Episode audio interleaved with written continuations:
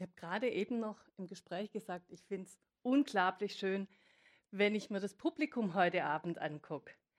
Einfach von ganz jungen Masopilami-Fans bis zu älteren sind alle vertreten und das ist einfach, ähm, glaube ich, auch was, was diese Figur auszeichnet.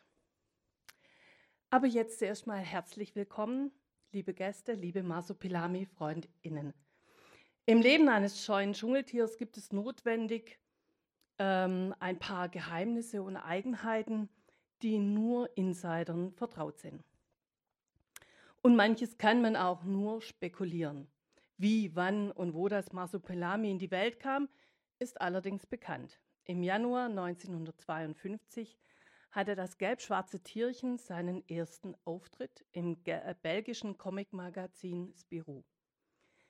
Der Zeichner und Geschichtenerzähler Franquin, einer der großen Meister seiner Zunft, hatte es sich anfangs als bloße Nebenfigur für ein Abenteuer der Reihe Spirou und Fantasio ausgedacht. Das äh, Marsupilami entwickelte jedoch rasch ein Eigenleben und wurde dem 1997 verstorbenen Franquin die liebste von all seinen Erfindungen. Wie aber kam das Marsupilami, ein Kronjuwel des franco-belgischen Comics, falls man sich ein Juwel mit einem mehreren Meter langen Schwanz und Box-zu-Box-Hieben vorstell, äh, Multifunktionsschwanz vorstellen kann, dann überhaupt, ähm, wie kam das dann zu dem Berliner Comiczeichner Flix? Eine mögliche Antwort auf diese Frage wäre, dass es für jeden Comic-Begeisterten ob Zeichner oder bloß Leser, sowieso ein Herzenswunsch sei, einem der seltenen Marsupilamis einmal näher zu kommen. Aber vielleicht spielte die Stuttgarter Stadtbibliothek am Mailänder Platz hier in der Masu-Flix-Beziehung eine entscheidende, der Comicforschung vorerst noch entgangene Rolle. Ich weiß nicht, wer von Ihnen damals dabei war. Als Flix vor einigen Jahren schon einmal hier gelesen hat, da traf er auch hier auf Personal, das dem Charme des schwarz-gelben Wundertiers längst völlig erlegen war. Und so wagte dann auch eine Kollegin, den für ganz andere Arbeiten bekannten und gerühmten Flix zu bitten, ob er denn vielleicht jenes Tier für sie zeichnen könne, das bei seinen ersten Auftritten in Deutschland vom Kauka Verlag noch den Namen Kokomiko verpasst bekommen hatte. Flix griff freundlicherweise zum Stift. Das von ihm gezeichnete Marsupilami wird heute von uns noch immer in Ehren gehalten. Und in Flix war möglicherweise genau zu dem Zeitpunkt das nicht mehr zu stillende Bedürfnis geweckt worden, noch viel mehr Bilder des Marsupilamis zu zeichnen. Also auch wenn über die Rolle Stuttgarts bei der Zusammenführung zweier bedeutender Persönlichkeiten der Comicwelt ein wenig spekuliert werden muss, ist ein anderer Einfluss aus Stuttgart verbirgt. Das und wie Flix nun aus seinem Comic Das Humboldt-Tier liest, das war, wäre noch vor gar nicht so langer Zeit undenkbar gewesen. Lange hat man gar keine Comiclesungen veranstaltet. Nur Signierstunden und als dann welche ausprobiert wurden, waren es eher fragwürdige Ereignisse mit umständlich an die Wand projizierten Ganzseiten. Die Comiclesungen mit Einzelpaneln, mit fließenden Übergängen, bei Bedarf auch mit Film- und Toneffekten unterlegt, lag zwar schon in der Luft, erschien, erscheint nun aber eher wie das Ei des Kolumbus als Selbstverständlichkeit. Aber erfunden und weiterentwickelt worden ist sie eben hier in der Stadtbibliothek. Und bis heute sind die großen Comicverlage begeistert, mit welcher nicht überall zu findenden Häufigkeit diese Kunstform hier ihren Platz im Programm gefunden hat. Seitdem der Trick, erwachsenere Comics mit dem respektfordernden Begriff Graphic Novels zu belegen, alte Vorurteile zum Bröseln gebracht hat, ist viel vom Boom der Comickunst auch hierzulande die Rede. Wahr ist, in Deutschland gibt es eine Vielzahl an Comictalenten und eine beglückende Bandbreite der Stile und Themen. Es gibt eine Gruppe exzellenter, engagierter Verlage, die immer wieder mit Neuem überraschen. Aber es gibt immer noch nicht genügend Leser und Käufer, um diesen Markt wirklich stabil zu machen. Comics können jede Gelegenheit zum Kennenlernen gut gebrauchen. Wir als Stadtbibliothek tragen hierzu gerne unseren Teil bei. Nun braucht zwar speziell das Marsepelami keinen, kennen, keine Kennenlernoffensive mehr. Und auch Flix, 1976 als Felix Görmann in Münster geboren, darf als etablierter Künstler gelten. Er ist mit der von mehreren Zeitungen gedruckten Cartoonreihe Verflixt bekannt geworden.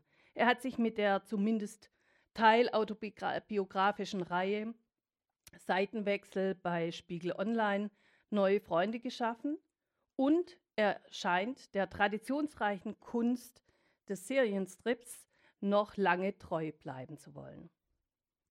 Aber längst ist er auch mit Graphic Novels erfolgreich, mit, eigen, mit seiner eigenwilligen Adaption von Faust und Don Quixote etwa. In Frankreich, wo große Comics als Kulturerbe der Nation begriffen werden, ist man vorsichtig damit, die eigenen Klassikern fremden Stiften anzuvertrauen. Aber 2018 erschien ein Spirou-Abenteuer von Flix, Spirou in Berlin, was ungefähr so ist, als werde man zum dreifachen Ritter der Ehrenlegion ernannt und bekäme obendrein Napoleons Federbett geschenkt. Der Spirou-Comic war künstlerisch so gelungen, dass Flix danach auch das Marsupilami anvertraut wurde. Die Stadtbibliothek könnte sich also kaum mehr freuen, Flix wie Flix mit Das Humboldt-Tier zu Gast zu haben.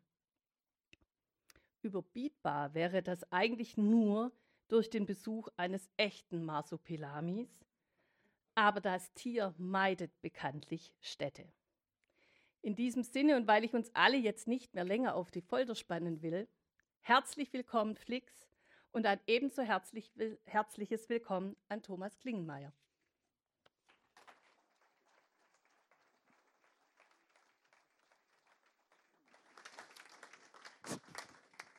Ja, herzlichen so. Dank für die Einführung.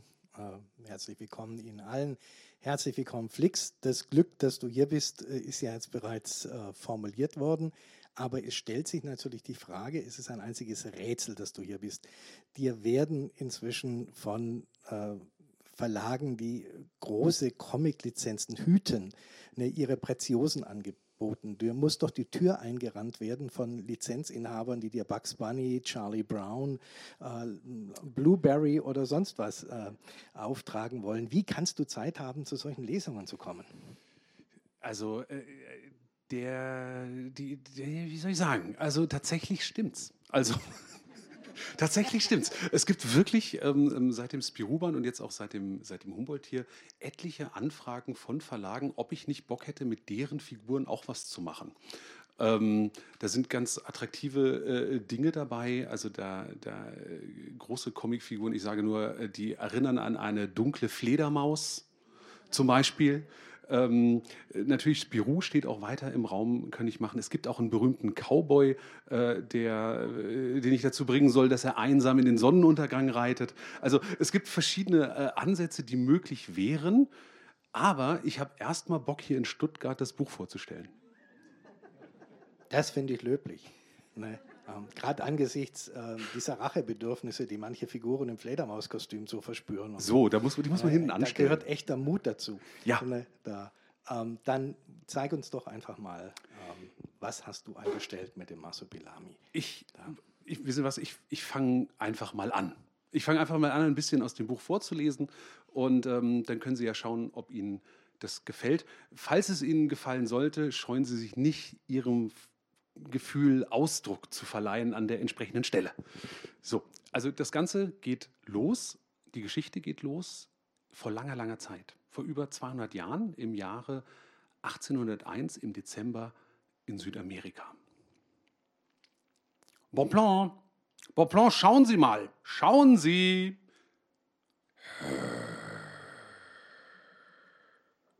Ist das nicht fantastisch? Ein schönes, gut erhaltenes, äh, hier, ähm, ah, Dings. Hm, das können wir nicht mitnehmen, Imbold. Das ist Grabräuberei. Ach, jetzt mal nicht so moralisch werden, Bonplan. Wer es findet, darf es behalten. Alte Forscherregel. Zudem kriegt es ja jetzt einen Platz im Museum. Bei uns. Gibt es etwas Besseres? Äh, aber da kommt so komischer Dampf raus. Das Humboldt-Dings. Das wird eine Weltsensation. Und tok, tok, tok, tok, tok. Was haben wir hier? Oh, das, das nehmen wir auch mit. Können wir nicht mal eine kleine Pause machen und viel Zucker, viel Kaffee? Genau. Was Jakob sagt. Wow. Ein Riss. Äh, der war aber eben noch nicht da, oder?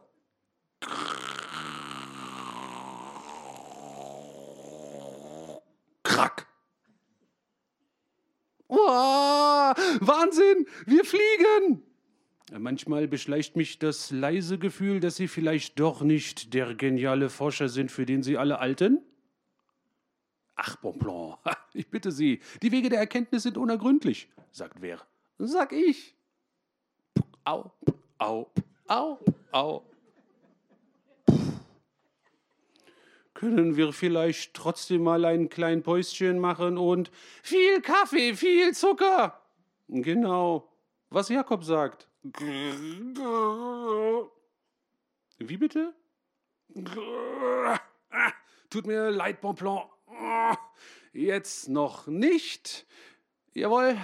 Wetterwechsel in drei, zwei, eins. Ist das nicht fantastisch? Zack, und schon wieder vorbei. Und was sagt uns das? Exakt, meine Theorie auf Regen folgt Sonnenschein scheint sich zu bestätigen. Ist das nicht großartig? Alles ist Wechselwirkung. Mm. Ich liebe den Urwald. Ah, uh. Hä? Hä? Hm, hm, hm? Hä? Hä? Da war da nicht gerade noch ein Tok, tok, tok, tok, tok. Hä? Ah, das ist, das ist faszinierend. Wer bist du? Und was willst du von mir? Sup, sup, sup, sup.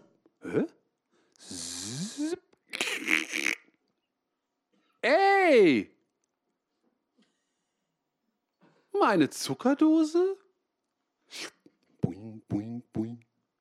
Boing, boing, boing.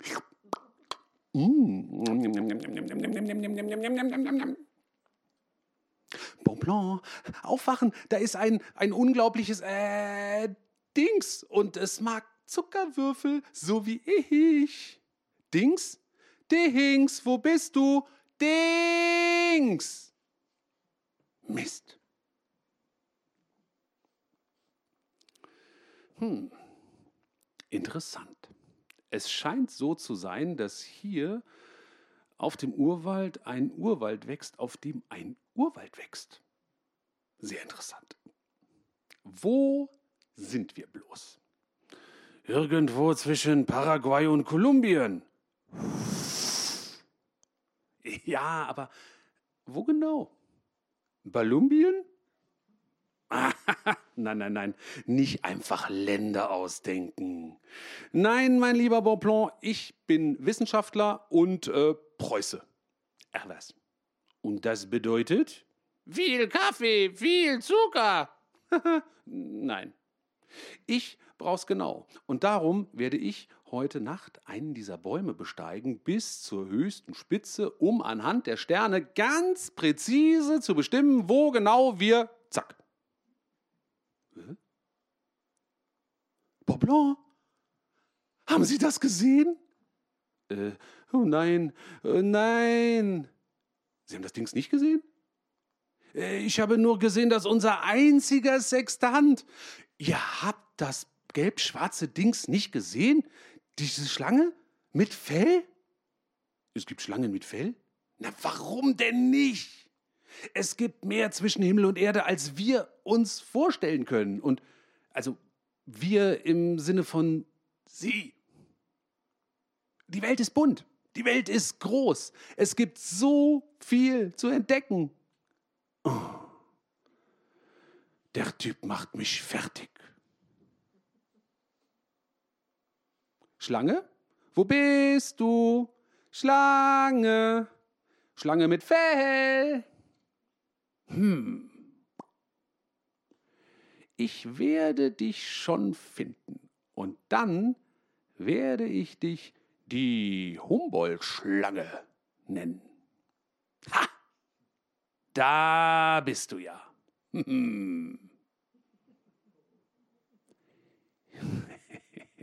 ich, alter Findefuchs. Hä? Hä? Miau. Boblan, schauen Sie mal. Ich äh, habe zwar nicht die Schlange, aber Au! Äh, was total Niedliches.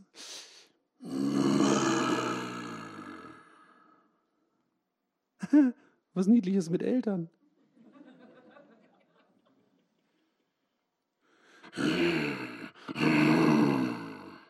Äh, ich bin sicher, Sie möchten das hier wieder haben, aber ich bin Alexander von Humboldt und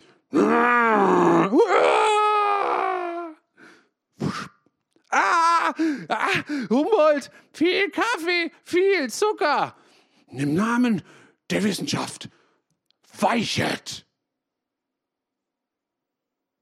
Oh nein. Hä?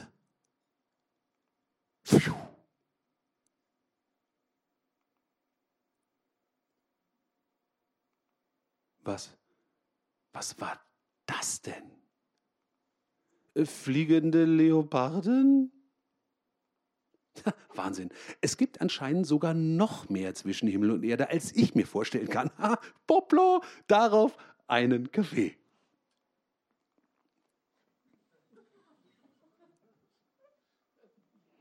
Du bist schon ein verdammt niedlicher Fratz. Ich verspreche dir, ich werde dir ganz zärtlich das Genick brechen und dann wirst du das hübscheste Stück in meiner gesamten Sammlung. Äh, verzeih mir, Dings. Ist nicht persönlich gemeint.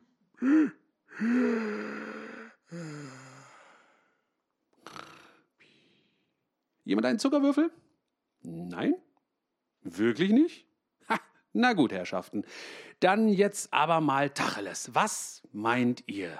Was für ein Tier war das? Ja, eine Schlange schon klar.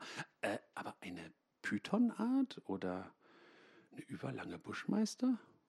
Warum zum Teufel hat sie Fell? Alles bekommt Fell, wenn es sich nicht rasiert. Uh, das ist zoologischer Unfug. Patsch, patsch. Pitsch, pitsch, pitsch. Poplon, schauen Sie.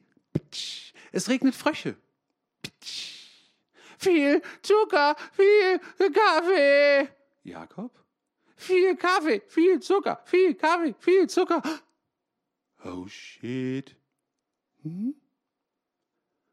Imbold, das ist beeindruckend. Bereiten Sie den Thermographen vor. Holen Sie die Dokumentationsunterlagen. Wie bitte? Der Urwald brennt wegen ihrer verdammten Fackel. Was? Aber Bon Blanc. Weglaufen ist doch keine Lösung. Außerdem müssen wir hier äh, Dings mitnehmen. Und den Rucksack. Da ist doch unser ganzer Kram drin. Bon Blanc?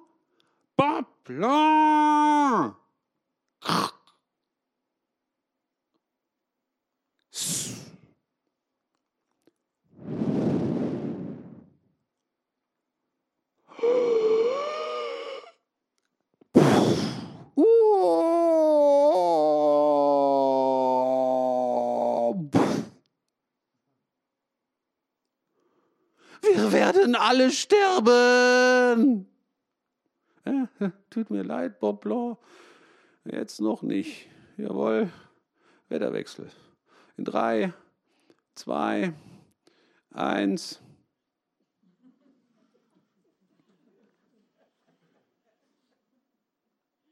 Zack. Und der Regen. Da folgt Sonnenschein. Ich liebe den Urwald. Aber Humboldt, ich höre Sie immer nur jammern, Bonblanc. Schauen Sie lieber mal, was ich gefunden habe. Ta ta ta ta. Etwas mehr bitte, Bonblanc. So. Noch etwas mehr. Die Schlange hängt immer noch fest. Mehr. Mehr. Mehr. Na bitte. Hm? Äh? Äh?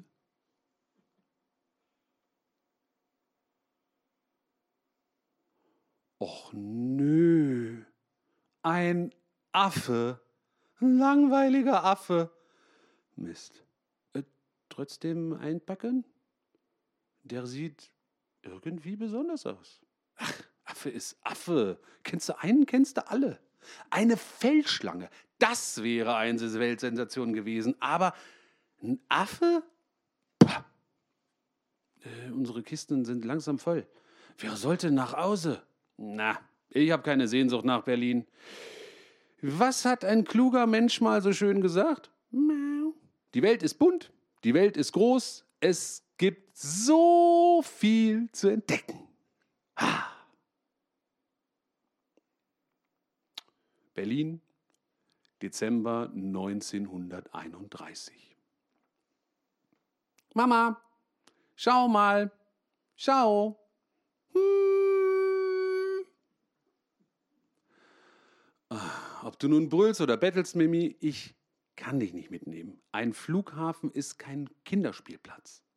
Aber nein, bitte, bitte, bitte, bitte, bitte, bitte. Jemand muss doch auf mich aufpassen. Ich steck den Schutzengel in die Tasche.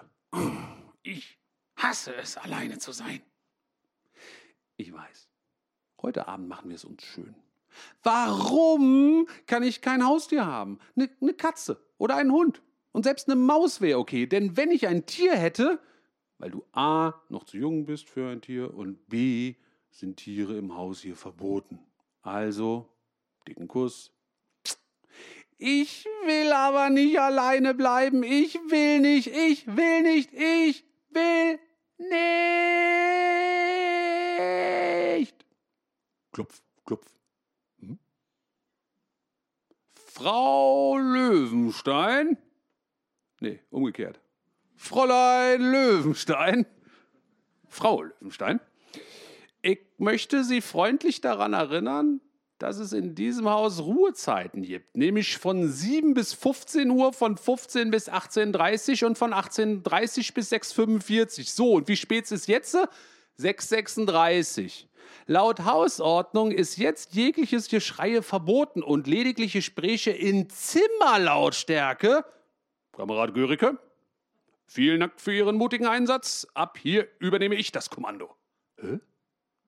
Äh, halt, stopp. Herrenbesuch ist laut Hausordnung auch nicht. Alles klar, wegtreten. Das Fräulein Löwenstein sollte dankbar sein, hier noch geduldet zu werden. Sehr dankbar. Hm? Guten Morgen. Was sollte das, Herr Otto? Ich kann die Dinge sehr gut selber regeln. Das, äh, das weiß ich. Aber da war Licht in Ihrem Fenster und äh, Ihre Mütze äh, hier. Ich habe mir erlaubt, für Ihre Kleine auch eine zu machen. Oh. Danke, das ist sehr. Ganz großer Mist ist das. Keine Pfoten, kein Pelz. Meine Meinung. Äh, das Fräulein Tochter ist also auch da. Ja, die Schule ist dicht kältefrei und ich muss auf Schicht, also quasi jetzt, sonst wird's eng. Aber ich will nicht alleine bleiben. Kinder, die was wollen, kriegen was auf die Bullen. Heilige Seraphin, bitte kommt und helft uns. Also, ich habe ja eine neue Stellung. Zwar nur zur Probe, aber da würde die Kleine kaum auffallen. Hm.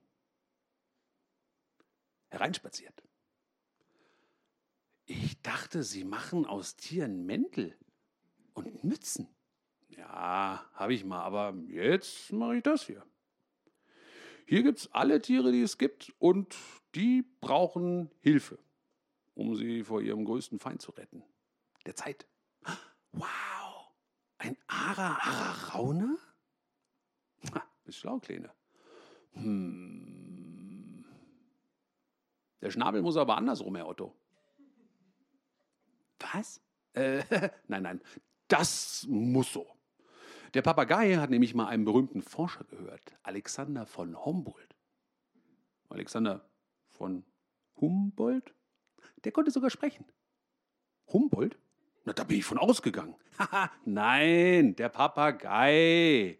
Ich will Kaffee mit Zucker. Ich will Kaffee mit Zucker. Das hat er gesagt. Ja, so erzählt man sich's. Apropos, magst du einen Kaffee? Nee, aber Zucker. Hm?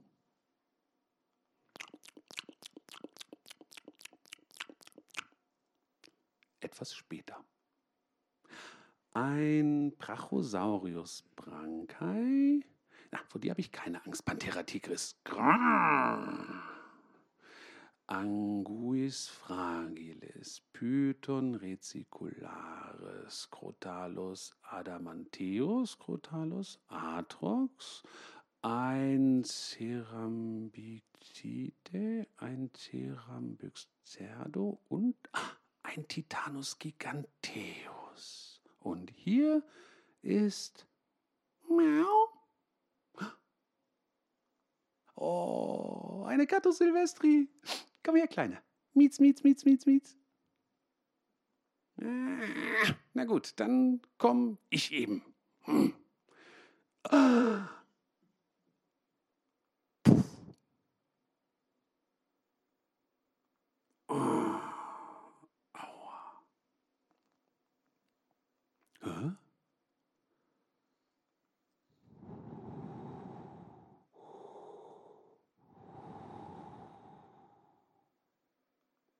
Herr Otto, Herr Otto, ich habe ein Tier entdeckt. Ein Tier, das ich noch nie gesehen habe. Es war in einer Kiste, aus der grüner Dampf kam. Hä? Was kam daraus? Äh, kommen Sie, es ist gelb und äh, es ist schwarz-gelb gefleckt und irgendwie besonders. Hier, hier ist es. Hier drüben. Hä? Aber, aber, ach, das Tier. Das ist ein äh, Feuersalamander. Ein Salamandra Salamandro. nicht traurig sein. Man kann nicht alles wissen, Kleine. Hm? Aber was ist das? Erst dachte ich wirklich, das wäre ein Affe. Aber nee, eine Mumie, eine echte Mumie. Wahrscheinlich so ein ägyptischer Pharao-Dings. Das ist eine Weltsensation, Mimi. Hast du die Augen vom Herrn Direktor gesehen? Geleuchtet haben die. Jetzt weiß er, was er an mir hat. Meine Probezeit wird schneller zu Ende sein, als du Schabrackentapir sagen kannst. Endlich geht es für den erfolglosen Kirschner Tristan Otto bergauf. Hier, für euch. Morgen wieder, Kleine? Vielleicht findest du ja noch so einen Feuersalamander. Wäre doch Knorke. Hm. Das war kein Feuersalamander. Hm?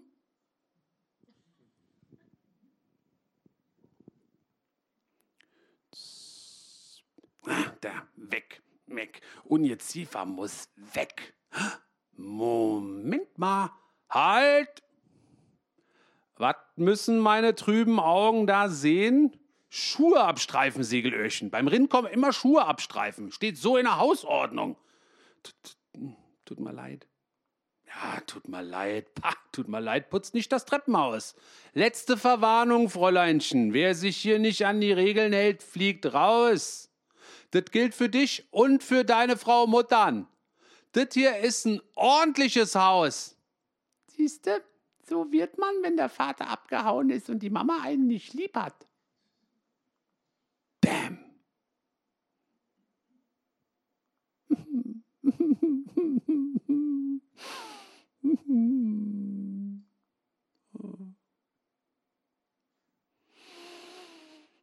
Klopf, klopf.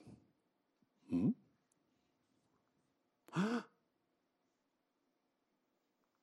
Klopf, klopf. Hm. Hä? Huba, Huba!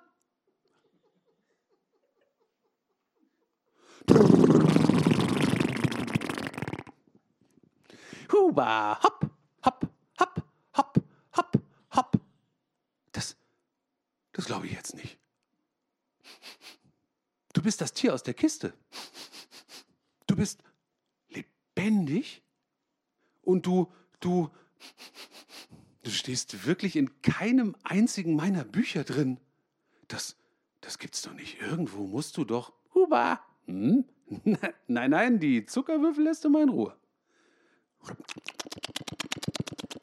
Ey, das sind meine. Muba?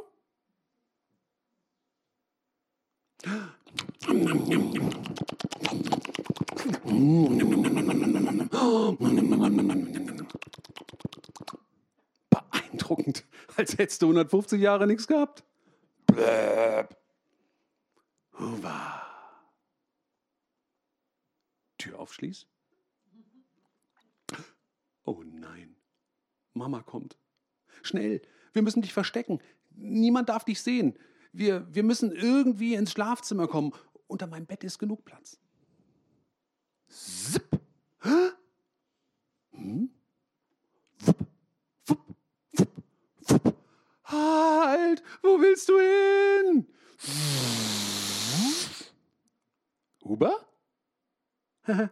ja, äh, richtig. Das ist das Schlafzimmer. Aber das Fenster, Rüttel, äh, geht nur von innen auf. Bin wieder da. Scheibenkleister, was machen wir denn jetzt? Huber?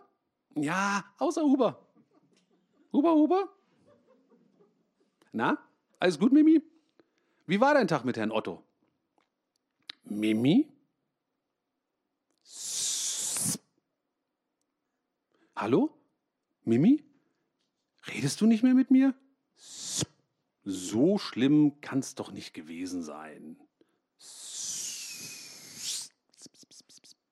Mimi? Bist du in der Küche?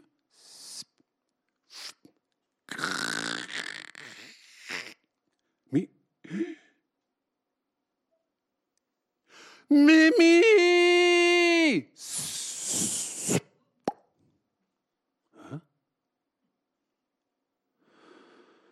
Ach, Spätzchen. Tut mir leid, dass ich die so lange alleine gelassen habe.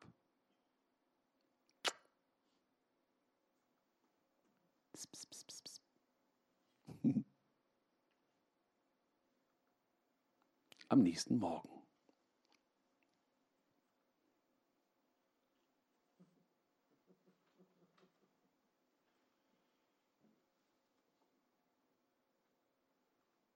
Ja! Huber, Huber, Huber, Huber, Huber. Blah, igitt, igitt, igitt. Das weckt ja Tote auf. Oh.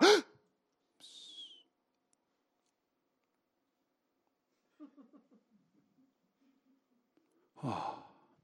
Guten Morgen, Spätzchen. Bin schon zur Frühschicht. Um 8 Uhr kommt Herr Otto und nimmt dich mit. Hol dir unterwegs eine Schrippe, dicken Kuss, Mame. Oh, super. Also, Huber, pass auf. Den Kirschner wimmel ich gleich ab. Dann flitze ich zum Bäcker und du bleibst hier drin. Denn das aller, aller, aller, aller Wichtigste ist, niemand darf dich hören oder ah, sehen.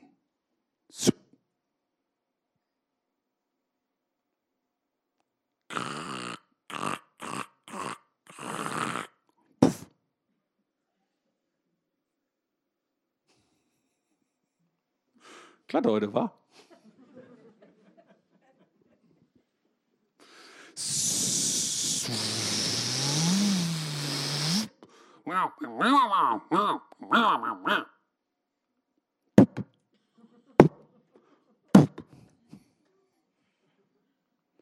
Huh? äh,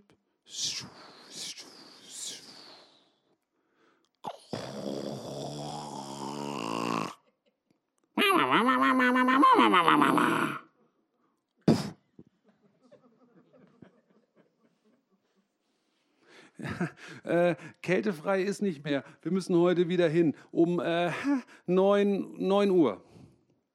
Echt? Alle bekloppt. Ist doch kein Grad wärmer als gestern. Aber gut, dann viel Spaß in der Schule, Kleine.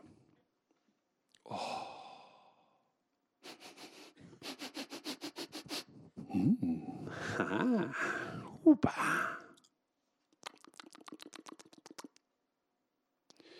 Da läuft diese Göre doch mit ihren dreckigen Schuhen das Treppenhaus hoch.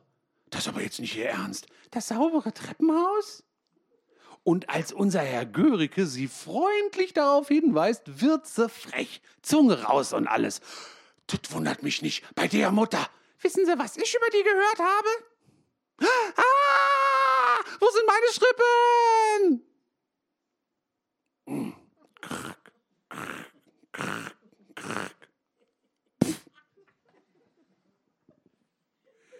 Wirklich glatt heute, wa?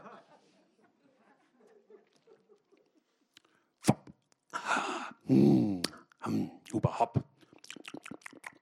Und jetzt, oh, jetzt stell dir mal vor, wir hätten noch so eine heiße Süßmilch oder zwei. Hm, aber leider ist der Ofen kalt. Nee. Huber? Ja, richtig. Streichhölzer. Aber wir haben keine Kohlen.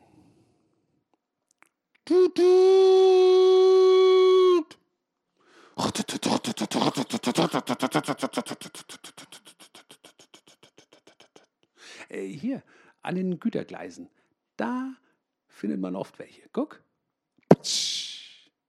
Mhm. Liegen lassen.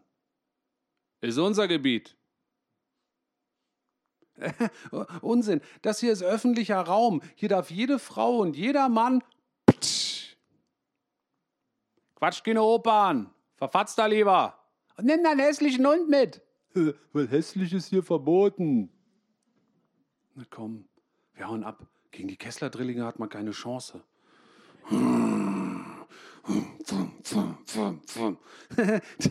Dumm ist ihr Hund auch noch. Buddel lieber rum, als zu gehorchen. Dumm. Hä? Der buddelt nicht.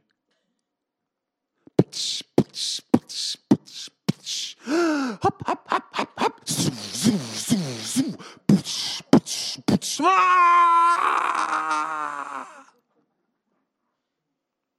Wahnsinn. Was bist du denn für ein wilder Kunde? Uahuba. Nix Uahuba. Du bist mit Abstand das Beste, was mir seit langem passiert ist. Klonk. Ey! Du da! Bleib mal da, wo du bist. Ich hab gehört, dein Hund hat Tollwut. Hat der. Rüber? Hm. Jetzt sollten wir wirklich verschwinden. Stehen bleiben! Halt! Unser Eimer und Einzug!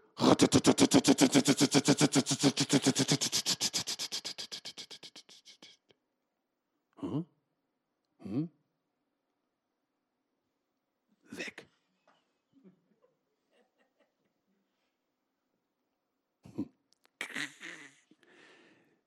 So, dann machen wir mal eine wissenschaftliche Bestandsaufnahme. Also, was bist du für ein Tier? Gut. Ein Pflanzenfresser? Auf jeden Fall schon mal nicht. Bist du ein Vogel? Ah, nein. Bist du eine Amphibie? Äh, hüp, hüp, hüp.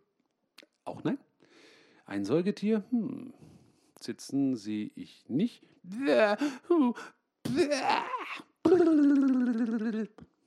Bist du ein Männchen? Okay, das war klar gewesen. Aber wozu braucht ein Tier einen so langen Schwanz? Hui, hui, hui, hui, hui, hui, hui, hopp, hopp, hopp, hopp, hopp, hopp, hopp, hopp, hopp, hopp. Huba, huba. Oh nein, oh nein, das Foto. Platsch. Das ist mein Papa. Huber, Huber, Huber, Huber, Huber, Huber, Huber.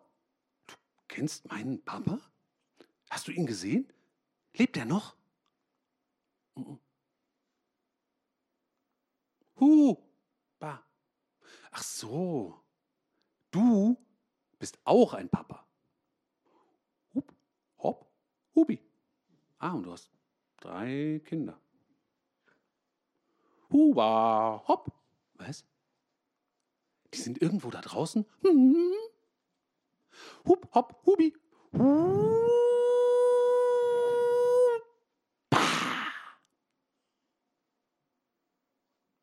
Und du willst mit ihnen zurück in den Urwald, denn das ist euer Zuhause.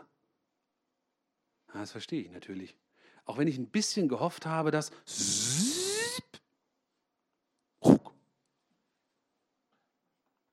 Brauchst du vielleicht Hilfe von jemandem, der sich in der Stadt auskennt? Und ob das Masopilami am Ende vielleicht doch wieder nach Hause kommt, in den Urwald, mit seinen Kindern, das müssen Sie selber nachlesen. Vielen Dank.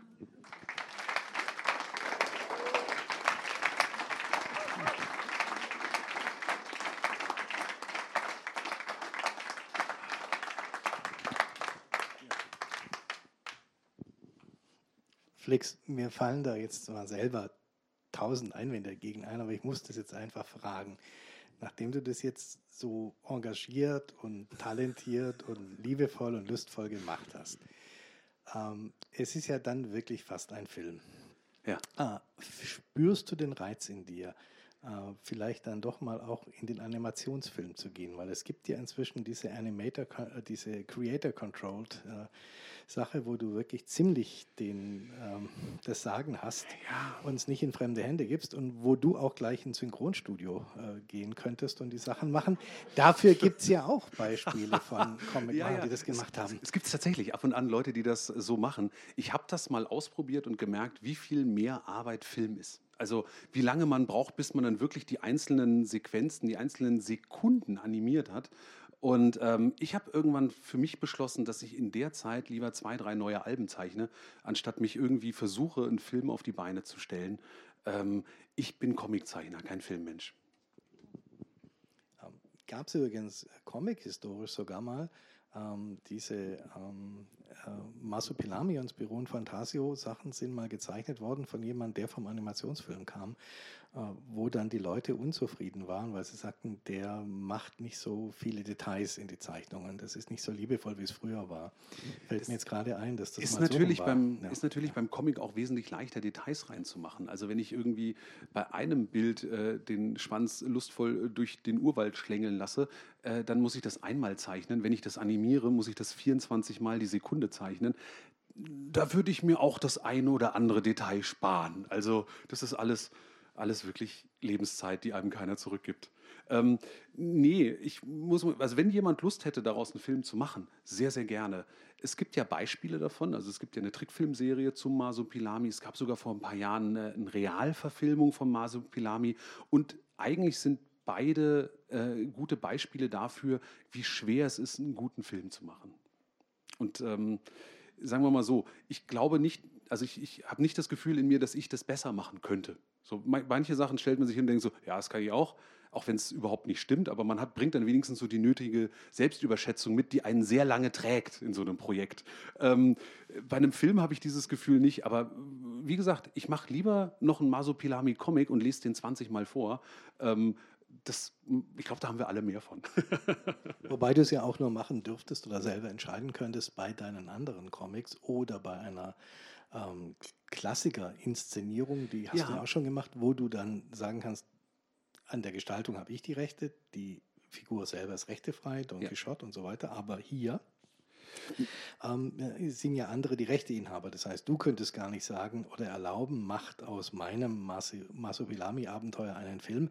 Äh, erzähl doch mal kurz, wie das zuging. Also das Masopilami ist wahrscheinlich einfach. Du hast für Franzosen bereits vorher ein Spirou-Abenteuer machen dürfen. Die wussten, was du kannst und dass du es kannst. Das zweite ist, finde ich, einfach. Aber das erste, wie passiert es, dass französische, franco-belgische äh, Rechteinhaber auf einen deutschen Comiczeichner zukommen und sagen, äh, dir legen wir einen unserer großen Geldbringer in die Hand. Äh, dir, das sind in Frankreich ja ganz anders als bei uns wirklich Nationalheiligtümer. Ne, also das ist echt großes Kulturgut. Und ähm, wie, wie kommt das? Wie passiert das? Ruft da jemand an und sagt, sind Sie Flix? Äh, dann haben wir einen Auftrag für Sie. Nee, so läuft es leider nicht. Ähm, das wäre total toll, wenn die einfach anrufen würden und würden sagen, so äh, willst du das nicht unbedingt machen. Ähm, in dem Fall, das, das hat einen recht verschlungenen Weg gegangen und ich hatte dann am Ende äh, das Glück des Underdogs. Also ich bin so Außenseiter in diesem ganzen Ding gewesen, dass keiner damit gerechnet hat, dass ich das irgendwie auf die Beine stellen könnte. Man darf ja nicht vergessen, in Frankreich gibt es nicht nur viele Comics, sondern auch wahnsinnig viele Comiczeichner und Comiczeichnerinnen. Also da gibt es unfassbar viel Talent, was auch durch Hochschulen, durch äh, Comicschulen gefördert wird. Auch dadurch, dass es viele Verlage gibt und viele Veröffentlichungen, können da viele Menschen von leben. Das professionalisiert das Ganze einfach ungemein. Ähm, Spirou ist ja eine Serie, die es seit 80, über 80 Jahren inzwischen gibt und äh, die durch einige Hände gegangen ist. Vor ungefähr 15 Jahren hat man sich so entschieden, äh, dieser Serie möglichst viel neues Blut zukommen zu lassen und gesagt, wir machen so sogenannte Künstlerbände. Das heißt also, es gibt die reguläre Serie, die läuft weiter, aber es gibt Einzelabenteuer, die jeweils von einem Künstler gestaltet werden können. Und dann stand zu dem Zeitpunkt das 80. Jubiläum von Spirou an und der deutsche Verlag, Carlsen Verlag, für den ich auch arbeite, sitzt mit äh, Dupuis, dem belgischen Verlag zusammen, also dem Mutterverlag von Spirou und die haben zusammen überlegt, was könnte man zum 80. Geburtstag machen. Also wie könnte man das feiern? Mit irgendeiner Sonderpublikation machen wir eine neue Anthologiereihe vielleicht auf oder machen wir vielleicht einfach zu dem Jahr, bam, ein neues Abenteuer. Ja, und dann ähm, haben sie so überlegt, ähnlich wie bei einem Asterix-Band, ja, wo könnte Spirou hinreisen? Also, weil eins der Themen als Reporter ist natürlich irgendwie in verschiedene Welten zu reisen, in verschiedene Länder zu reisen. Und da haben sie überlegt, wo war der noch nicht? Kamen auf Deutschland, haben sonderbarerweise Deutschland nicht direkt mit Stuttgart assoziiert, sondern mit Berlin. Unverständlich. Aber nun, Franzosen, sie ja, ja, da muss man dringend was da muss man, Schulbildung tun. Da muss man ja, ja. Äh, Nachsicht haben. Ja, äh, es sind Franzosen. Und sagen dann eben ähm, Spirou in Berlin, das klingt super. Also der Titel war als allererstes da. Man hatte noch null Ahnung davon, wovon dieses Album sollte, handeln sollte. Es klang aber catchy. Und ähm, man ging auseinander mit dieser Idee und dann gärte das so beim Carlsen Verlag, also bei dem deutschen Verlag, eben so weiter und dachte, hm, wenn wir hier in Deutschland ein Band rausbringen, der Spirou in Berlin heißt, und dann ist der ah, vielleicht von einem frankophonen Zeichner, der vielleicht mal in Berlin zu Besuch gewesen ist, aber eigentlich in Marseille lebt, gezeichnet, dann wird das an vielen Stellen nicht stimmen, dann können wir das auf dem deutschen Markt nicht gut verkaufen. Also das wird den Lesern hier aufstoßen. Wie wäre es denn, wenn wir das nicht von einem frankophonen Zeichner machen, sondern von einem deutschstämmigen oder zumindest einem, der in Berlin wohnt? Ja, und dann kam die Idee auf, ey, wir probieren, wir könnten das doch mal hier machen. Und dann ähm, kam ich so mit ins Spiel, weil man im Verlag weiß, dass ich Spirou-Fan bin und die Franco-Belgier gerne mag. Und dann ähm, sprach man mich eben an, ob ich mir vorstellen könnte, mit anderen zusammen in diesem Projekt mitzuarbeiten. Und das ist natürlich mega. Also das ist so, diese Tür war bis zu dem Zeitpunkt nie offen. Es gab keine Chance, an solchen Projekten mitzuarbeiten. Und alleine sowas nur mitzuentwickeln oder das mitzuschreiben, wäre ein Riesending gewesen. Deswegen habe ich sofort Ja gesagt. Na klar mache ich das. Irgendwie, auch da wieder so die Selbstüberschätzung in diesem ersten Moment. Ja, sicher mache ich das. Natürlich, das ist kein Problem. Ähm, und dann habe ich mich hingesetzt und habe mal so Ideen entwickelt, wie eine Geschichte unter dem Titel Spirou in Berlin aussehen könnte. Aber beim zweiten Mal lief es dann schon so, nachdem du das Büro abgeliefert hattest. Da kam dann der Anruf, wie sieht es aus mit Masopilami auf ins Werk? Nee, auch nee, nicht. Auch nicht. Auch nicht. Also es ist tatsächlich ähm, auch da wieder eher das Ding, der, der Spirou in Berlin-Band kam in Deutschland raus, war recht erfolgreich, kam dann auch in Frankreich raus, war dort auch recht erfolgreich. Ähm, und äh, dann dachten wir, ach, naja, dann, man denkt da ja so in Serien, ja, dann macht er halt noch einen. Ja, dann macht er den nächsten Spirou-Band. Also wenn du willst, kannst du noch einen machen. Was schon ein sensationelles Angebot ist. Und irgendwie war ich so vermessen, in dem Moment zu sagen, ja, das ist ganz lieb von euch, aber eigentlich würde ich ja gerne was anderes machen. Guckt nämlich schon so an und ja, was denn? Und ich so, ich würde gerne mal so Pilami machen. Und dann lachten alle. Ja, weil die wissen, die rechte Lage bei Spirou ist schon kompliziert. Da sind mehrere Parteien mit im Boot, die zustimmen müssen. Ähm, bei Masupilami sind es noch ein paar mehr. So, da gibt es noch äh, die Tochter von André Franquin, die da irgendwie die Finger mit drauf hat und auch äh, abnicken muss. Es gibt eine Lizenzabteilung, es gibt den Dupuis Verlag, es gibt den Carlens Verlag und so weiter. Also es ist eine Menge Parteien, die man alle überzeugen muss. Und ähm, ich sagte, ja, ja, ja, ist vielleicht schwierig, aber ich habe eine Idee. Pass auf, stellt euch mal vor, das Masupilami wäre gar nicht von Spirou entdeckt worden, sondern viel früher von jemand ganz anderem. Einem der größten Forscher, den wir je in Europa hatten. Alexander von Humboldt. Und was ich lustigerweise zu dem Zeitpunkt noch gar nicht wusste, ist, dass Alexander von Humboldt in Frankreich extrem bekannt ist. Also äh, man sieht ihn ja so in Deutschland, ne, so unser Forscher, Humboldt-Forum in Berlin. Jetzt über den Inhalt kann man streiten, aber der Name ist ja schon mal sehr präsent. Ich wusste nicht, dass zu der Zeit, als er ähm, lebte, nach Napoleon der bekannteste Mann in Frankreich war. So, der wird in, in, in, in, Zeitschriften aufgeführt, der wurde publiziert, seine Sachen wurden veröffentlicht, seine Privatkorrespondenz wurde abgedruckt. Man kennt den dort. Es ist ein bisschen in Vergessenheit geraten. Ist nicht mehr die zweitbekannteste Person in Frankreich. Das ist, glaube ich, jetzt Gérard Depardieu. Aber äh, man gibt sich da ja so die Klinke in die Hand. So, und jetzt war der auf einmal da und dachte, ja, das ist, das ist, ja, ja, ja, lass den mal machen. Und dann war wieder so diese Underdog-Situation, man traut dem Deutschen wenig zu und dadurch rührt man dem auch nicht viel rein. Und so konnte ich in Ruhe die Geschichte entwickeln, bis es soweit fertig war und ich dachte, so kann man es zeigen. Das ist ganz arg interessant. Deshalb, das wundert mich jetzt gerade, dass die dich vom Haken gelassen haben.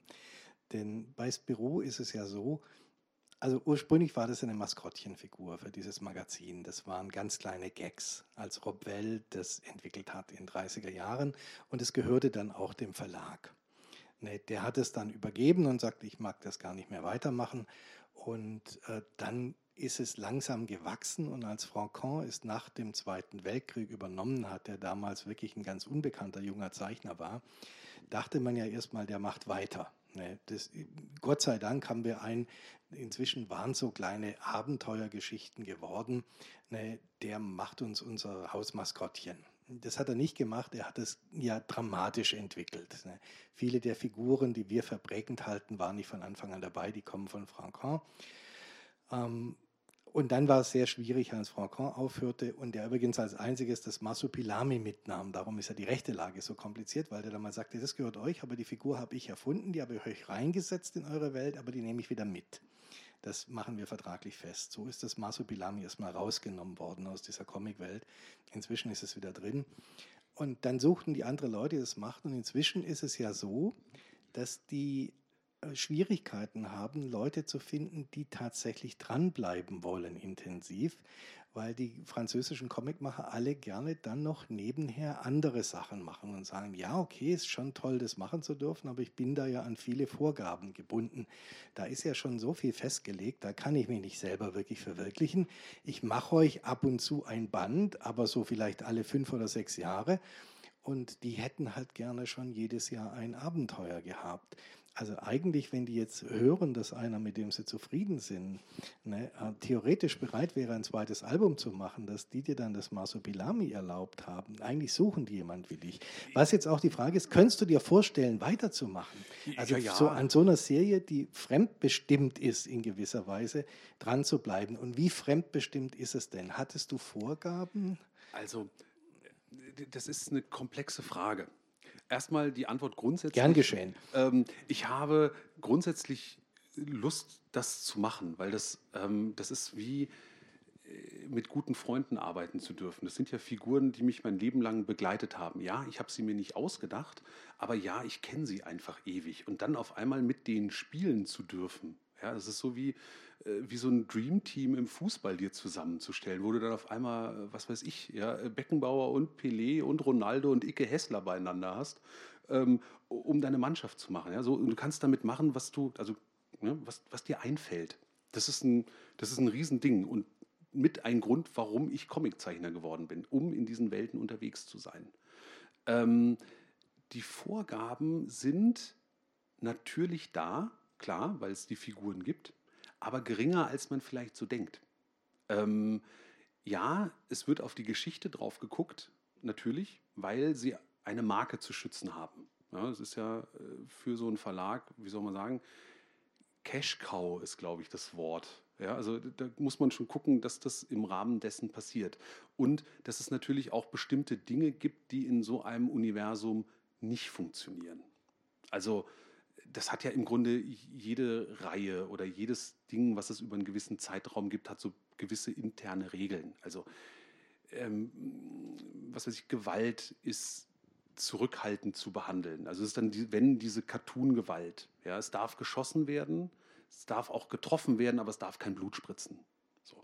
Ähm, Sex ist zurückhaltend zu behandeln. Also es ist ein Kindercomic, da müssen keine nackten Brüste drin sein. Oder auch, da muss niemand, also ein 8 Meter Schwanz von Masopilami ist der einzige Schwanz, den wir sehen.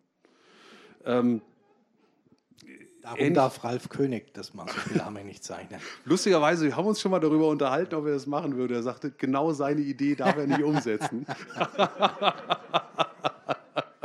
Naja, und äh, zum Beispiel auch Politik ist zurückhaltend zu behandeln. Ja, also es, es ist nicht dafür, das Masopilami ist nicht dafür da, um große politische Statements zu machen. Gleichzeitig, wenn wir so eine Geschichte haben, wie jetzt, die einfach ähm, in den an frühen 1930er Jahren in Deutschland spielt, und wir haben ein Tier, was einen anarchistischen Charakter mitbringt, dann ist es klar, dass das sich antifaschistisch äußert. Das ist einfach der gute Ton. Das gehört da rein. Und das muss man nicht groß draufschreiben. Das muss auch nicht das Hauptthema sein, aber es muss drin sein. Genauso war es mir wichtig in dieser Geschichte zum Beispiel ähm, diese ähm, Raubkunstdiskussion unterzubringen. Also wenn man über Humboldt spricht, wenn man über diese Forschungsreisen spricht aus heutiger Zeit, muss man das mitdenken und da auch zumindest für den kundigen Leser Kommentare reinbauen. Ohne dem wäre es eine Ebene zu wenig. Und ich glaube, dieses Spiel mit den verschiedenen Ebenen ist das, was auf einmal diese Klassiker wieder interessant macht. Das gibt denen frisches Blut und das ist dann auf einmal eine, macht die Comics auch interessant. Nicht nur eben für die jungen Leser, also die wir heute Abend eben auch hier haben, was ich richtig cool finde, die halt vielleicht dann schmunzeln, wenn der Hausmeister auf dem, äh, weißt du, vom Mausupilami umgerannt wird. Und andere merken eben, ah, okay, dieser Kommentar, ähm, wer es findet, darf es behalten. Das wird heute in der Forschung ein bisschen anders gesehen. Also ich habe trotzdem auch ganz großes Vergnügen gehabt, als der Hausmeister umgerannt Das ist nicht verboten. Bei jedem Mal. auch bei ein paar anderen Figuren. Aber ja, da sprichst du was an, was, was ich mich auch sofort gefragt habe, als ich es gelesen habe. Äh, du bringst da zwei Sachen unter einen Hut. Ne? Also gerade Masupilami ist ja quasi die kindgerechteste Figur neben Pips dem Eichhörnchen, ne? aber viel ähm, ausdrucksstärker in diesem Universum. Ähm, und ähm, du musst die Geschichte einfach kindgerecht erzählen, ganz klar. Ne? Das erwarten die, du würdest ja, selbst wenn es der Verlag erlaubt, du würdest ja Kinderherzen brechen, wenn es ein Masopilami-Abenteuer gibt, das man nicht versteht. Nee, es, es gibt, gibt, ja inzwischen eins. Wollte ich gerade sagen, ja, es gibt ja, ja eins, wo man einen Versuch gewagt hat, so eine Art, naja, ich würde mal fast sagen, mit, mit filmischen Elementen aus dem Thriller- bzw. Horror-Genre das reinzubringen und ein Masopilami sehr animalisch darzustellen. Ich finde das zeichnerisch extrem stark. Ähm, die, das ist ein toller Comic. Es ist für mich nur so von meinem Masupilami-Herz recht weit weg. Also ich persönlich, wie man ja auch sehen kann, würde einen anderen Weg gehen. Genauso ging es mir auch. Diese Vorgeschichte zum Masupilami ist ein ganz toller Comic und trotzdem hatte ich das Gefühl, das hätte die nicht machen sollen. Ja, denn, denn ähm, das das ist schade. Ja, das, ja, man muss das, es einfach, ich glaube, man, man muss es losgelöst sehen vom Masopilami, wenn man es einfach als eine äh, Geschichte über eine Freundschaft zwischen einem Tier und einer Familie sieht aus einer bestimmten Zeit und äh, auch was Tierschutz angeht, den Tierrechte angeht. Das hat ganz viele Elemente davon da drin, die total wichtig sind. Man muss nur das Wort Masopilami rausstreichen. Ja, tun aber die Kinder nicht in der Buchhandlung, die das Buch sehen und sagen, das will ich auch haben. Ne? Mhm. Und jetzt musst du ihnen erklären, sagen, nee, das kannst du nicht haben, ja, auch wenn das Masopilami außen drauf ist. Aber wie hast du es denn gemacht eben? Du hast dich ja entscheiden müssen die ganze Zeit beim Schreiben, ähm, wie, wie weit kann ich gehen? Ne? Was kann ich einbauen? Wann wird es für Kinder zu sperrig? Fandst du das leicht oder fandst du das ähm, einen dornigen Weg? Ich fand es relativ leicht, weil ich also den Wunsch hatte, ein Buch zu machen, was für alle Altersklassen funktioniert. Und ich habe das große Glück, dass ich gerade zwei Altersklassen auch zu Hause äh, bei mir sitzen habe. Also das heißt, meine Töchter, die sind, äh, die eine ist noch im Kindergarten, die andere ist in der Grundschule. Also genau diese Altersspanne zwischen noch nicht lesen können, die sich die Bilder anguckt und darüber eine Geschichte erschließen muss, und schon lesen können und so, sagen wir mal, allererste äh, gesellschaftliche Verständnisse so hat, ne? von Gut und Böse und Politik und freundlich und Hausmeister und so weiter.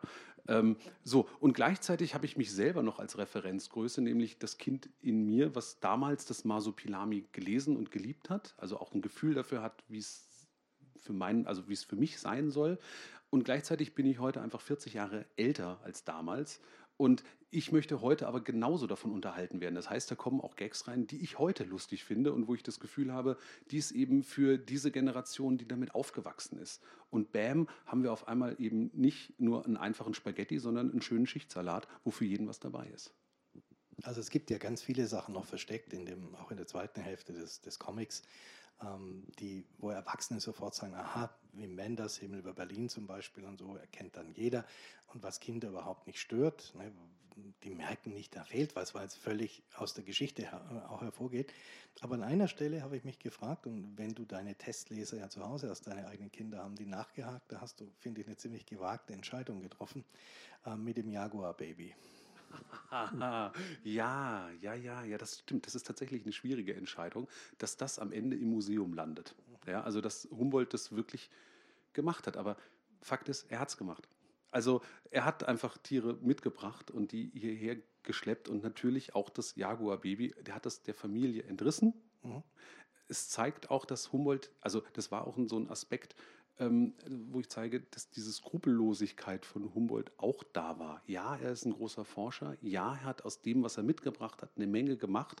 Aber es war eben nicht alles richtig. So.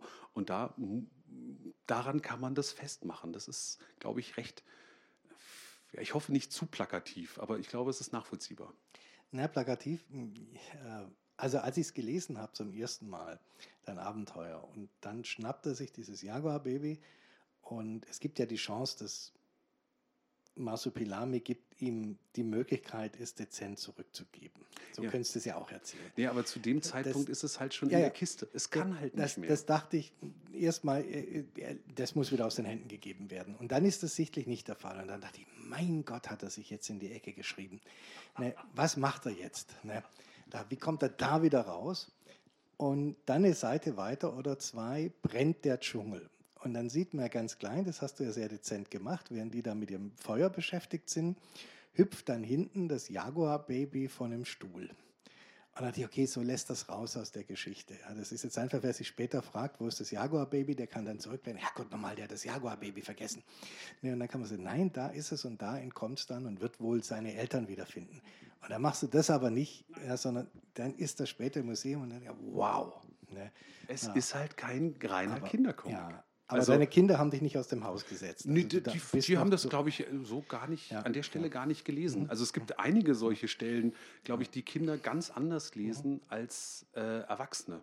Also auch wenn man so, sagen wir mal, äh, vom, vom Geschichtlichen ein Verständnis hat, ähm, ist, ohne das zu viel spoilern zu wollen, aber wird man sich als geschichtskennender Mensch am Ende um einige der Hauptfiguren echt Sorgen machen.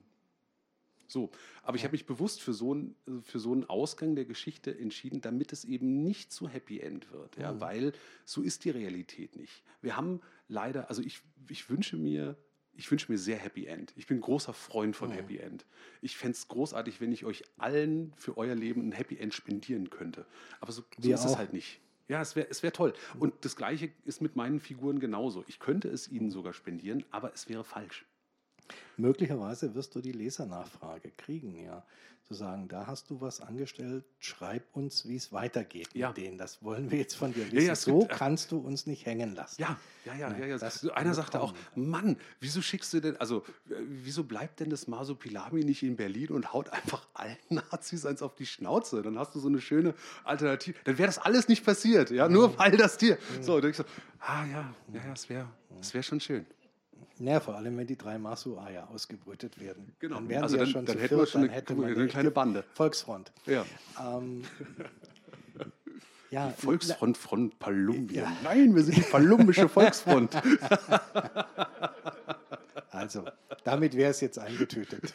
Es wird das geben. Ich schlage denen das vor und ich bin sicher, also für diesen Satz kriegen wir auf jeden Fall die Rechte von John Cleese. Der kommt demnächst nach Stuttgart übrigens. Ich las ne? davon. Ne? Ja, ne, ähm, wer sagt dir? Last time to see me, ne, before I die. Ne, also alle schon mal gucken, noch eine Karte besorgen. Ähm, lass uns doch mal kurz über Handwerk reden. Ähm, du zeichnest äh, deine Geschichten ja ganz alleine. Ja. ja. Machst es selbst, aber wie arbeitest du denn? Arbeitest du noch, wie man es mal im Comic sieht, mit Papier und Stift, wenn auch etwas eleganter, als da gezeichnet wird, oder arbeitest du bereits am Computer, was man sich ja vorstellen könnte, vor allem mit avancierten Programmen, wo du dann denkst, okay, ich kümmere mich um die Figuren und der Computer kriegt ja. die Anweisung, du kümmerst dich bitte um den ja. acht Meter langen Schwanz. Ja, ja, der so ist mir nämlich manchmal so Das ist so ein Computerprogramm, also äh, einscannen, ausdrucken, ist fertig. Also es geht ganz schnell. Nein, Leider überhaupt nicht. Aber lustigerweise, wo du fragst, habe ich zufälligerweise eine Kleinigkeit vorbereitet. Ach. Ähm, ja, und ähm, natürlich steht diese Frage immer im Raum. Und ich habe das mal, äh, ich fürchte ein bisschen zu ausführlich, aber mal so zusammengefasst, wie so ein Comic entsteht. Und das Allerwichtigste ist natürlich am Anfang, dass man eine Idee braucht. Ähm, man überlegt, was könnte eine, ein spannender Ansatzpunkt für so eine Geschichte sein. Und in diesem Fall war es nicht nur Kaffee, sondern ein Kaffee mit meinem Freund Nils. Nils ist auch ein Zeichner, aber kein Comiczeichner, sondern ein wissenschaftlicher Zeichner. Der hat lange im Naturkundemuseum in Berlin gearbeitet, dort im Archiv und hat dann dort die Exponate äh, zu Papier gebracht. Das macht man für die Wissenschaft, für die Forschung, weil man so Arten und Gattungen besser bestimmen kann. Also man kann sich das sehr leicht vorstellen. Ein Foto von einer Fliege zeigt genau diese eine Fliege. Wenn man aber eine Zeichnung macht, kann man darin die Strukturen besser zeigen und sagen, in dieser Gattung haben alle ungefähr diese, weißt du, diese Anordnung von ähm, kleinen ähm, Verdickungen auf den Flügeln. So kann man die unterscheiden. Ja, und dann kann man das zeichnerisch einfach sehr viel besser darstellen. Das ist sein Job. Und ich sagte damals, als er mir das erzählte, ja, das muss doch alles schon längst erledigt sein. Und er sagte, nee, nee, wir haben da im Archiv ungefähr, allein in dem Museum in Berlin, drei Millionen äh, Exponate stehen. Viele davon sind sehr klein. Das dauert, ja, bis man die alle hat. Und die Forscher haben ja unfassbar viel Zeug mitgebracht. Und da sagte ich, ja, aber das ist doch auch schon eine Weile her. Und sagte, ja, aber wir haben immer noch Kisten da stehen von Humboldt, die nicht ausgepackt sind. Und das ist jetzt schon ein paar Jahre her, dass er mir das erzählt hat, aber ähm, ich konnte es nicht. Es gibt immer noch Chancen auf ein Das ist genau der Punkt da war mein Gedanke, es könnte sein, dass hier im Keller ja, vielleicht ein T-Rex ist, aber vielleicht auch ein Masopilami. Also es könnte sein, dass es da drin ist. Und das war diese Grundidee, auf Humboldt zu kommen. Ja, und so habe ich dann angefangen, ein bisschen über Humboldt nachzulesen und dachte, ah, das ist ja interessant. Und lustigerweise war dann auch gerade vor kurzem ja Humboldt-Jahr gewesen. Das heißt also, es war relativ leicht, an Material ranzukommen. Ich habe dann so die Reisen nachgeguckt und merkte, ja, der war wirklich in Südamerika. Der hat da so seinen ganzen Kram irgendwie gemacht und war auf den Bergen drauf. Er hat da unfassbar viel Zeug gesammelt, vermessen, Daten gesammelt, aufgeschrieben, Papiere ausgefüllt und eben Tiere mitgebracht, ähm, Pflanzen mitgebracht. Mitunter kam es da auch, also sind die ihm unterwegs verdorben. Da musste er die wieder einsammeln. Das führt dann bei den Forschern dazu, dass sie auf einmal Pflanzen zugeordnet haben mit seinen Schriften, die aber heute per Genanalyse woanders herkommen müssen, also aus einem anderen Gebiet aus Südamerika. Also wo man dann sieht, da hat er dann in der Forschung so ein bisschen geschummelt. Teile davon konnte ich dann so direkt in den Comic einbauen. Es gibt heute noch einen, einen Alexander von Humboldt, äh, ähm, Urwaldgebiet, Nationalpark. Und ähm, zum Beispiel fand ich dann auch da, äh, raus, dass es diesen Papageien von ihm wirklich gab. Also er hatte einen Papagei, der konnte auch sprechen und der konnte, wie ich nachgelesen habe, wirklich genau einen Satz sagen. Viel Kaffee, äh, viel Zucker, viel Kaffee, weil Humboldt immer seinen Kaffee bei seinem Diener genauso bestellt. Der Papagei hörte das und sprach das danach. Und das sind dann so Kleinigkeiten, die müssen sofort in den Comic rein. Ja, also das geht gar nicht anders. Du musst immer wieder Papagei, viel Kaffee, viel Zucker brüllen. Und so kommt man dann zu lauter Kleinigkeiten, woraus sich dann die, die Geschichte zusammensetzt. Und Humboldt bietet davon viel. Ja. Manche Sachen findet man dann eben wie die Pinguine, ja, die nach Humboldt benannt sind, die hat man dann so ein bisschen Schwierigkeiten in so eine Geschichte einzubauen. Und äh, da die im Urwald nicht rumlaufen, habe ich ihm da eins als Kuscheltier auf seine Pritsche gemalt. Und weil ich dachte, vielleicht kriege ich ja irgendwann noch die Rechte von einer anderen Figur, habe ich gedacht, wer hat Humboldt nicht nur das Masopilami entdeckt. So, also so, so baut man. Und das ist ganz lustig. Was man dann auch findet, wenn man über Humboldt recherchiert, ist, dass er den ganzen Kram natürlich gezeichnet hat. Und wie man hier so sieht, er war ein guter Forscher, er war nicht so ein guter Zeichner. Ja, und wenn man sich jetzt mal vorstellt, also wieder so ein bisschen Fantasie dazu gestreut, er hätte nicht nur seinen Bleistift dabei gehabt, sondern noch ein paar Buntstifte, dann hätte man vielleicht bei dieser Zeichnung gesehen, dass er das Masopilami entdeckt hat. So, so, so spinnt sich das Ganze dann so zusammen zu so einer Geschichte und wie gesagt, Franquin und so weiter, das hast ja alles schon erzählt. Ne? Das ist die Vorlage, an dem ich mich orientiert habe.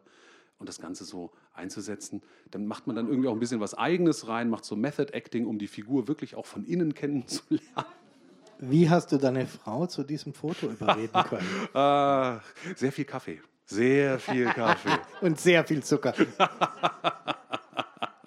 genau. Und dann versuche ich natürlich die Figur zu zeichnen, weil es geht ja nicht nur darum, das Abend, weißt du, so muss ich an die Figur so ein bisschen ran annähern. Ja? Und am Anfang weiß ich auch bestimmte Teile von der Geschichte noch nicht. Ja, also dann fummel ich so lange an der Figur, bis ich die einigermaßen drauf habe. Ich habe dann auch dieses Humboldt-Element und dann merke ich so, okay, ich brauche aber noch mehr, ja, weil das soll ja aus dem Urwald raus. Es funktioniert besser in der Stadt, weil es da noch ne, ist fremder für das Masopilami.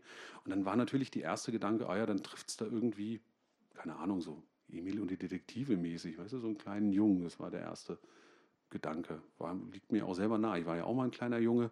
So ist das ein Gedanke. Und dann dachte ich irgendwann, nee, das muss ein bisschen anders sein. Also zum einen wäre eine andere Jahreszeit toll.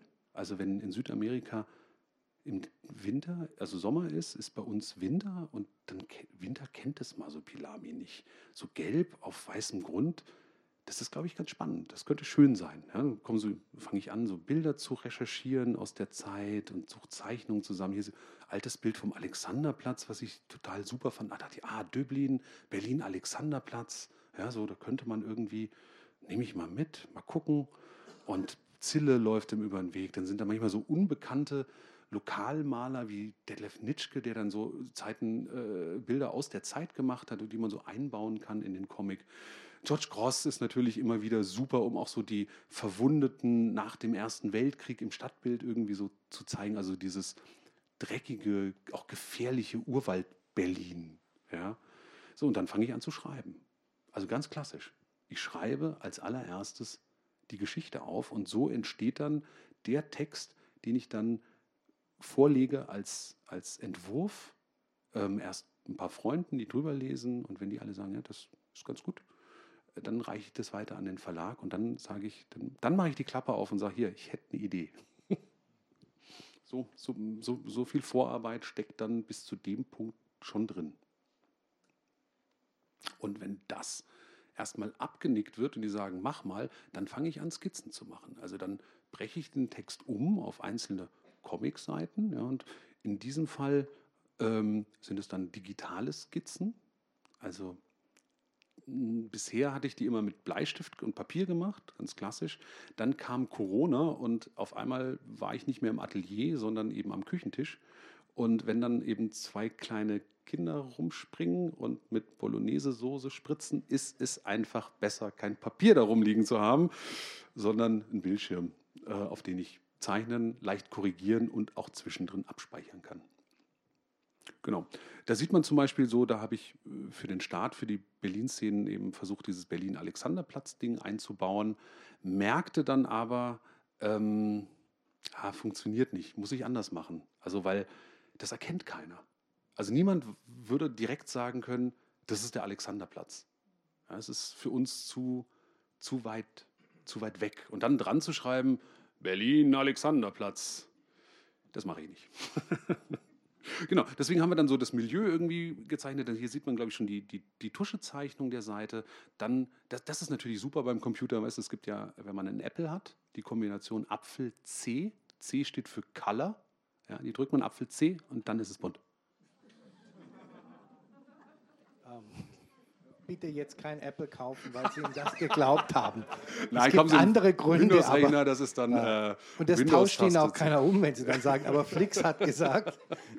Nein, natürlich, es muss halt wirklich in, in Kleinstarbeit bunt gemalt werden und äh, man sieht schon, das macht eine Menge aus. Also gerade bei diesem ersten Bild sieht man ganz gut, äh, alleine durch die Farbe wird dann klar, welche Tageszeit haben wir, welche Jahreszeit haben wir, welche Wärme ist in den Bildern und so. Also die, die Farbe macht da macht viel Arbeit, aber macht das am Ende auch einfach schön, solche Bilder, ja, dass man dann genau solche ähm, so, so einen direkten Eindruck hat, direkt sich da reinfühlen kann. Und da kommen wir wieder zu dem, was du gerade sagtest, dass in die Geschichte schon viele Kleinigkeiten eingebaut werden. Also bei so einem Startbild ähm, wenn Sie die Geschichte weiterlesen werden, werden Sie sehen, ein Flugzeug, also der Flughafen Tempelhof spielt eine Rolle. Deswegen sieht man im ersten Bild schon gleich das Flugzeug.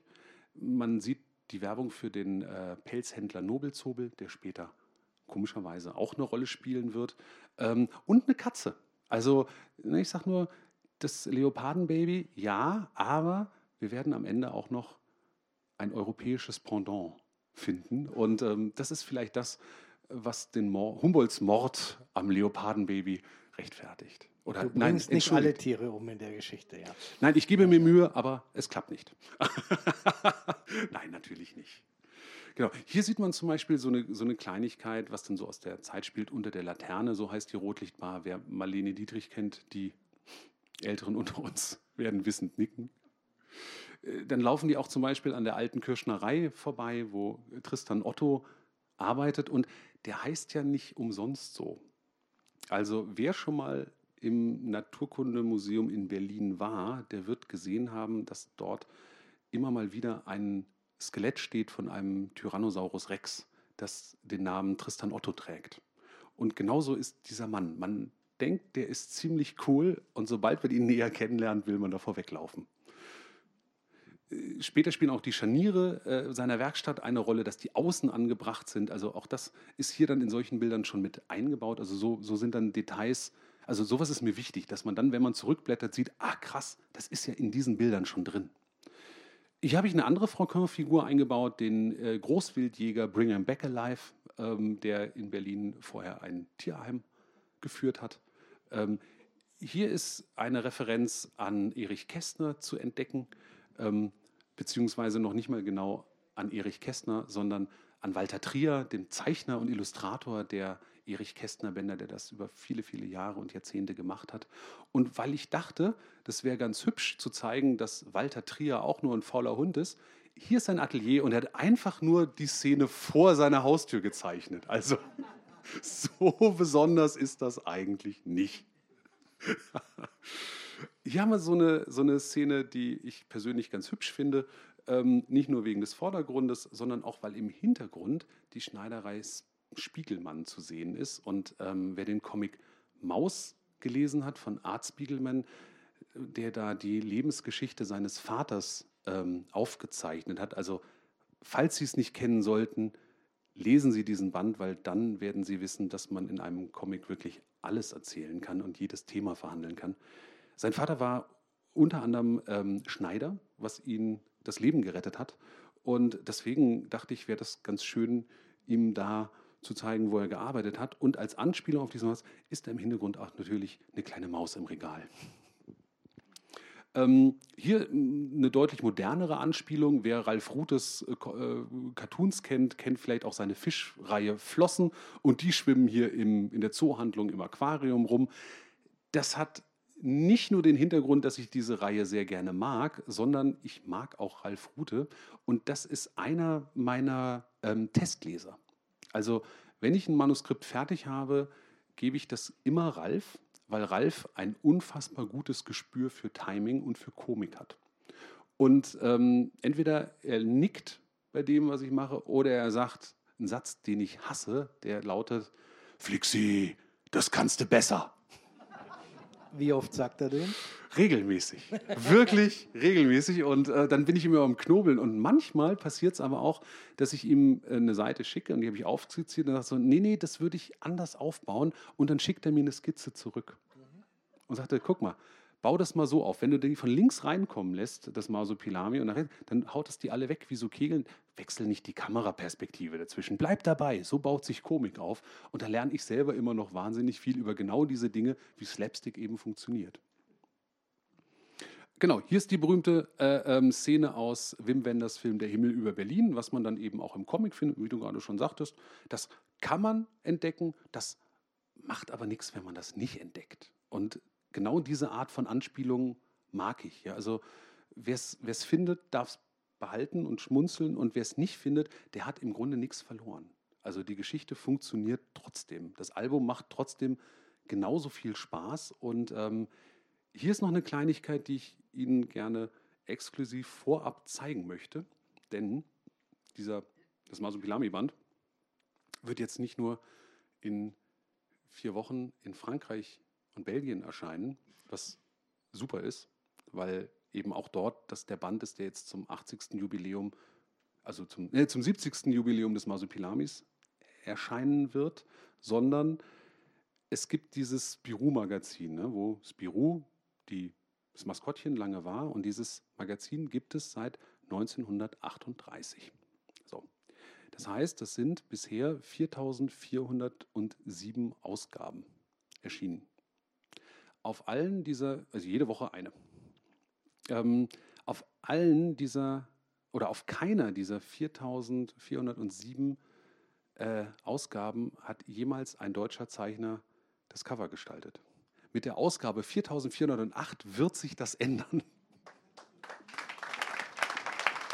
Das ist, ähm, wie soll man sagen, also das ist wirklich, wenn ich ein Musiker wäre, wäre das das Cover vom Rolling Stone irgendwie drauf zu sein. Oder wenn ich ein äh, Politiker wäre, dann wäre es, glaube ich, das Cover vom, vom Spiegel, aber ohne Skandal. Und so habe ich denen dann die Zeichnung gemacht und weil die Franzosen natürlich äh, keine Franzosen wären, wenn sie sagen würden, na super, das gefällt mir sehr gut. Nein, sie sagt natürlich, ich, wir möchten mehr Dschungel. Und dann male ich denen natürlich noch mehr Dschungel dazu. Und so wird es dann übernächste Woche am Kiosk, in, an, an jedem französischen Kiosk zu finden sein. Super Sache, super Sache. Ähm, haben Sie Fragen? Es ist ein bisschen nicht alle, vielleicht nur, ja, einer. Ah, da. Eine Frage, wie haben es die Franzosen aufgenommen, dass das viel weniger Text ist?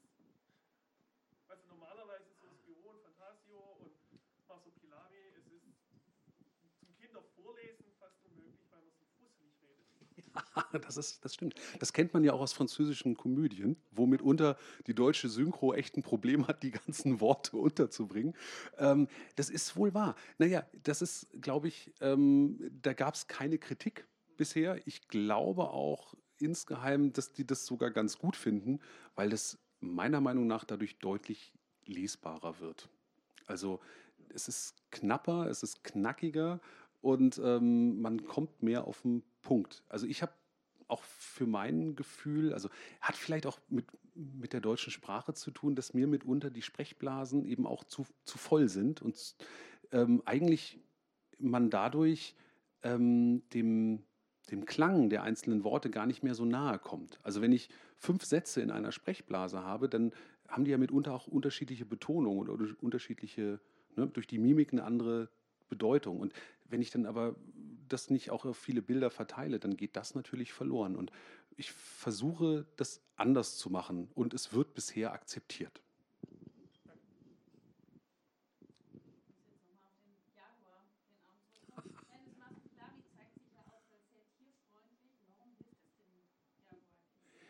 Das ist der klassische äh, Gegenpart. Also äh, das mag keine Raubtiere. Das ist für die, fürs Masopilami ist das ungerecht.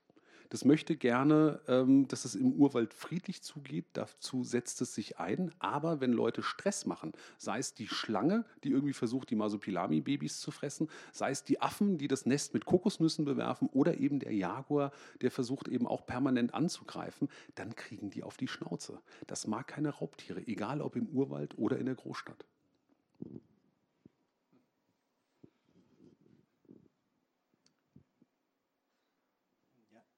Ahne ja schon, warum Sie äh, zurückhaltend sind mit Fragen.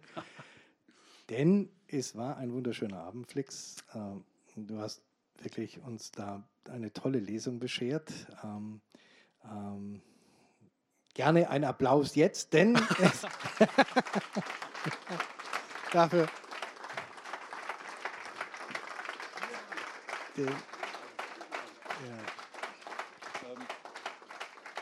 Denn ein weiterer schöner Teil des Abends folgt ja jetzt und darum haben Sie auch keine Fragen gestellt. Ne? Äh, wenn Sie möchten, wird Flix jetzt Arme, Beine, Wangen und Comics signieren. Da drüben ist ein Tisch. Ähm, ne, und ich kann Ihnen das Bändchen herzhaft empfehlen und eine Signatur und Zeichnung ähm, von Flix sowieso. Herzlichen Dank, toll gemacht. Vielen Dank. Ein, eine eine kurze Anmerkung zum Signieren, also zwei Dinge. Bitte lassen Sie die Jüngsten zuerst dran, die müssen eventuell ins Bett oder morgen in die Schule. Ähm, so, das wäre toll. Und das Zweite ist, denken Sie dran, wir haben einen Büchertisch und bald ist Weihnachten. Dankeschön.